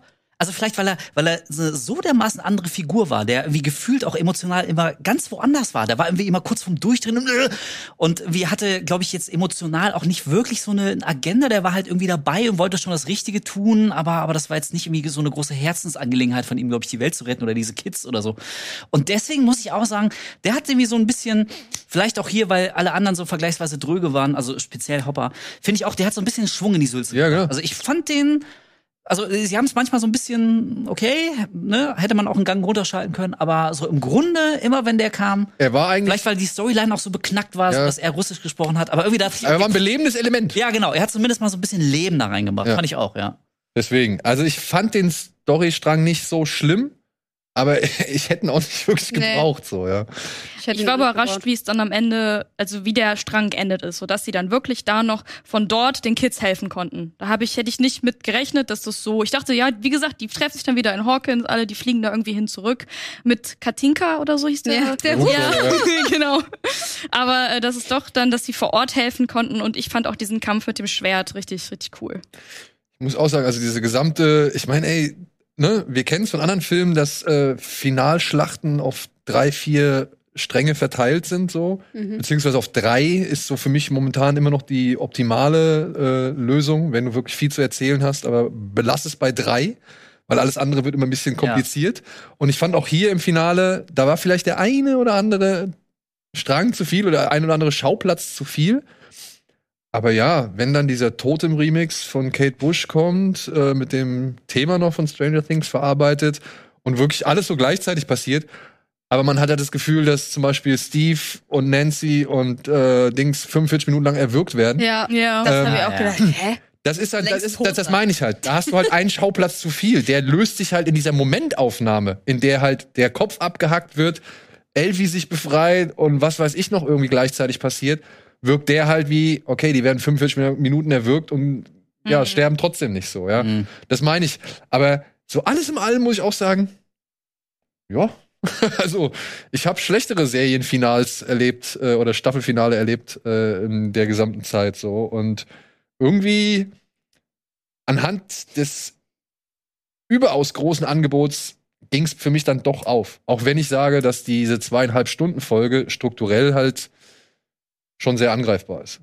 Ja, voll. Also ich habe ja am Anfang schon gesagt, das ist ähm, nach Staffel 1 die beste Staffel. Immer noch. Obwohl ich zwei auch ganz nett fand. Ja, ich, ich, Ich fand zwei auch gar nicht so schlecht. Alle fanden zwei ja schon so Ja, mies, ich aber fand die mir hat eigentlich ganz gut, gefallen. aber ich Nee. finde Mochte die, ich find die so. tatsächlich noch besser als die zweite, weil da auch, also allein, dass Eddie dabei ist, der super viel ausmacht, der super krass aus dem Nichts äh, kam. Joseph Quinn, mega krasser Typ irgendwie, der vorher auch nicht viel gemacht hat. Ähm, und halt, äh, dass du so viele, ähm, ja, mittlerweile liebgewonnene Leute noch hast. das muss man Aber ja halt auch mal sagen. Ne? Also sie haben es ja schon geschafft, ein großes Ensemble irgendwie, sag ich mal, den Leuten ans Herz wachsen zu lassen. Mhm. So. Ja. Ich mag nicht, dass es jetzt mit so einem krassen Cliffhanger geendet ist, aber Nee. ich freue mich trotzdem sehr auf die fünfte Staffel. Ich fand es ein bisschen blöd zu sagen, zwei Tage später.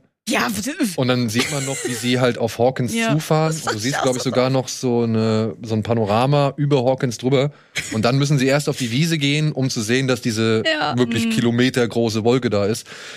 Da hätte ich auch gedacht, das hätte man ein bisschen sollen, wir, smarter inszenieren können. So. Ja. sollen wir uns noch schnell was wünschen für die fünfte Staffel? Können wir gerne machen. Ich, ich wünsche mir, dass äh, Eleven stirbt.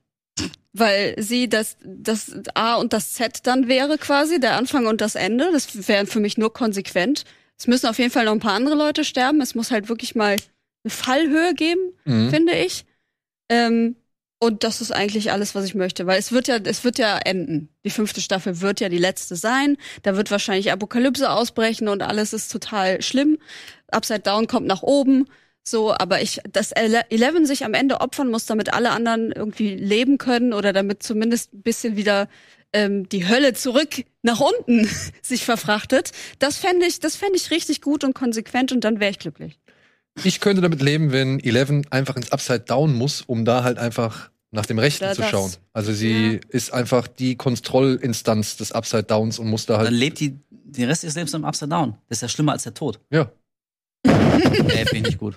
Also ich bin, ich, ihr wisst, dass ich bin großer Fan von Figuren, die sterben. Ich finde aber nicht, dass Eleven sterben sollte, weil, ähm, also zum einen sie tatsächlich das Herz ist ähm, und ich finde, ähm, ja, irgendwie, ich, also das ist eine Figur, die hat den Tod nicht verdient, weil irgendwie auch wenn wenn sie letztendlich der Katalysator war, aber gegen ihren Willen, sie hat aber trotzdem immer das Richtige getan, hat sich nie feige vor der Situation gedrückt, ähm, war immer für ihre Freunde da und also sie Und kann alles letztendlich auch nichts dafür. sie alle strugglen, sie kann nichts dafür und also, ey, aber ich weiß nicht, ich mache mich unbeliebt, aber ich finde Hopper zum Beispiel könnte sterben, weil also der hat wie nach dem nach dem, Tod, nach dem Tod seiner Tochter hat er jetzt schon. hat er jetzt irgendwie einen anderen Sinn und Zweck in seinem Leben gefunden, hat irgendwie auch vielleicht nochmal Lebensfreude mit Joyce gefunden und also vielleicht ist das ein schöner Abschluss für so eine Figur, die dann auch sonst gar nicht mehr so richtig weiß, was sie machen sollte, irgendwie, keine Ahnung. Und also wir haben da so viele Leute, da kannst du noch ein, zwei rausschreiben. ja, voll. Fände fänd ich okay, einfach nur um zu zeigen, dass hier wirklich irgendwie Dass es also halt ernst ist. So, Genau, es ist ne? ernst und irgendwie das betrifft mittlerweile nicht mehr einfach nur so fünf, sechs Kids, sondern mehr oder minder so die ganze Welt. Also zumindest wird das ja, Ja. impliziert.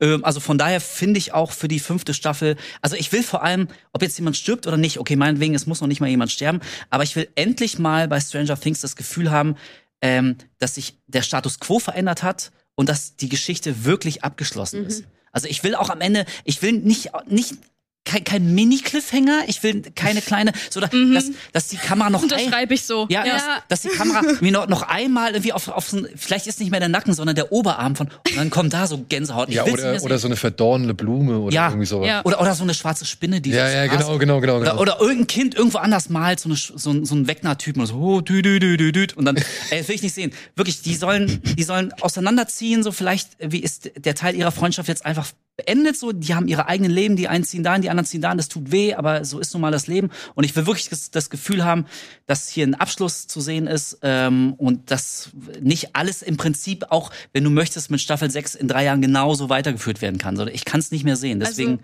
muss das jetzt ein Ende haben. Also ich wünsche mir nur einen neuen 80er-Song. Ja. Okay.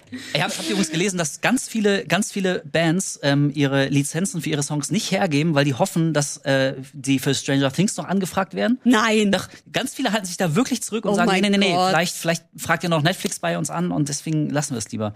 Habe ich, Oh hab ich neulich äh, so, so einen Text drüber gelesen. Aber jetzt hier, die, also die sollen auch alle, also Kate Bush war ja on fire, ne? Dass, das, dass der Song noch mal so in die Charts drei Wochen lang. 8700 Prozent mehr, äh, Ja. mehr Wow. Abspielung bei Spotify. Aber auch hier Journey, Separate Ways, äh, waren auch Ey, sehr und Master of erfreut. Puppets werden jetzt auch ein paar Leute neu entdecken. Ja, denke ich auch. Also äh, fand ich schon cool. Ich, wenn ich mir noch was wünschen darf, ich bin nicht abgeneigt, weil der Tod von Eddie Munson hat Eddie Munson jetzt schon tatsächlich äh, zu einem Status verholfen, den er nur in einer Staffel geschaffen hat. Ich wüsste nicht, wie Steve einen ähnlichen Status erreicht, wenn er nicht vielleicht auch Ja. dran glauben müsste. Nicht Steve. Ey, Ha, aber hat er, aber hat er doch jetzt schon. Hat er jetzt schon. ich Muss nicht sein. Nee, muss nicht sein. nicht. Ja. Dort, ich Also wenn, schon wenn, dann muss krass. es irgendjemand sein, der sich opfert, von dem du es vielleicht nicht irgendwie erwartest. Wie zum Beispiel Will oder so. Es muss Aber ja nicht nur mal, wegen er seiner Liebe sein, sich- aber vielleicht jemand so aus der zweiten. Er könnte sich doch für Nancy opfern. Er kriegt sie sowieso Er nicht. kriegt sie nicht. Weißt du? Und dann kann er auch, ja, dann bin ich auch überflüssig. Steve sagt aus Liebe, ja, ja, ja, ich weiß, wir müssen zu Ende kommen. So, habt ihr, habt ihr noch einen Magic Moment, wo ihr sagt, Staffel 4, Magic Moment fand ich, das war wirklich der geilste Moment? Running Up That Hill? Hä? Staffel 4, Running Up the Hill, das Ende? Ja, das ist ja der naheliegendste natürlich. Äh, Ich überlege gerade, sag mal jemand anders in der Zeit. Ich muss mal überlegen, ob es noch irgendwas anderes gab. Aber es war super süß, wie Steve erzählt hat, er will sechs Kinder und er hat's ja schon äh, jetzt hier die, äh, geübt mit Ja. denen. Du? Schwierig, so viele. Ich glaube, mein Magic Moment oder der, der krasseste Moment ist, wie Dustin mit Eddies Onkel spricht. War auch geil, ja. Äh, rein installatorisch muss ich sagen, hat mir sehr gefallen, wenn Elf in der Wüste steht und diesen Hubschrauber runterholt. Oh, das, das fand ich ein sehr geiles Bild. Mhm. Und ich bleib bei Master of Puppets, auf jeden Fall. Noch eine ganz kleine Anmerkung ne, mit, dem, mit dem Onkel. Ja. Der Onkel fragt nicht, was exakt mit ihm passiert ist, wo die Leiche liegt oder so. Also einfach nur vage anzudeuten, er ist gestorben. Ja, aber wie? Also Ja, gut, beim eine Erdbeben. Beerdigung. Beim Erdbeben, wenn sich da die Erde auftut oder ein Stein auf dich aber du würdest es oder nicht so. wissen wollen. Ey, also irgendjemand sagt, ja, der der, ist gestorben. sagt, das kann alles von nichts tot, heißen. Vielleicht ist er ey, blöd über eine Ahnung. Wurzel Haben die sich nicht gestolpert. noch da hingesetzt und haben sich unterhalten? Die haben sich Ja, aber, bestimmt noch weiter aber der Onkel hat nicht gefragt, so, ja, okay, er ist äh, gestorben, hat sich geopfert als Held, okay, aber ich als Familienangehöriger würde doch irgendwie wissen, okay, aber können wir die Leiche irgendwo bergen? Es wäre schon ganz nett, wenn der da jetzt nicht liegt und von Geiern zerfressen wird. Also, ja, jetzt mal ehrlich, also, das wäre meine erste Frage. Ja, okay, alright, aber wo muss ich hin? Vielleicht wir, wir haben sie das Du später. sollst einen Magic Moment zum Ende Ja. sagen und nicht wieder eine Kritik. Ja. Nörgelei. Dann fällt mir keiner mehr ein. Gar nichts. Naja, ey, die haben wir alles schon genannt. Master of Puppets fand ich geil, äh, Running Up That Hill fand ich geil und ähm, also nicht unbedingt das Gespräch mit dem Onkel, aber ich fand tatsächlich ähm, rein schauspielerisch fand ich fand ich die Sterbeszene von Eddie in den Armen von Dustin. Dustin, ja. Ähm, ich finde der, der der junge Mann, der haut, der kniet sich immer voll rein in die Rolle. So, der hat keine, der hat keine Scheu davor irgendwie so hässlich zu wirken. Also wenn jemand so richtig heult, das sieht ja auch nicht gut aus. Und dann hast du die Kamera direkt vor der vor der Schnauze und dann tropft dir der Sabber und der rotzt so raus. Aber er kniet sich da voll rein. Der ist sich nicht so schade dafür, so richtig emotional alles aufs Tablett zu bringen. Ähm, deswegen, also ich sehe den extrem gern. Ich, ich hoffe, der hat noch eine geile krasse Karriere. Der darf sich. nicht sterben. nee, Der Ey, darf das, das nicht hatte, sterben. ohne Scheiße, das hatte mir das Herz gebrochen. Das hätte- das, das darf hat er auch nicht sterben. verdient, nee. Ähm, und deswegen war das für mich so ein bisschen vielleicht mein kleiner äh, Magic Moment. So Sterbeszenen sind natürlich immer so ein bisschen manipulativ und so, ne? Also die wissen schon so Tearjerker. Aber ähm, fand ich richtig schön. Deswegen hat mir das gefallen, ja. Cool. Ja, wir hoffen, euch hat diese kleine Rekapitulation auch gefallen. Lasst uns doch gerne mal wissen, wie euch Staffel 4 gefallen hat, beziehungsweise ob ihr euch auf Staffel 5 freut und welche Ideen ihr vielleicht für Staffel 5 habt. Das würde mich auch mal interessieren. Ich habe schon ein paar Sachen gelesen, die fand ich sehr interessant von der Theorie her.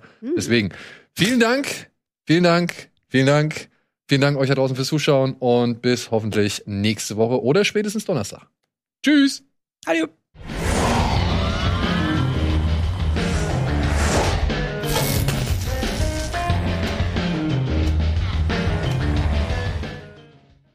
Diese Sendung kannst du als Video schauen und als Podcast hören. Mehr dazu unter rbtv.to slash badabinch.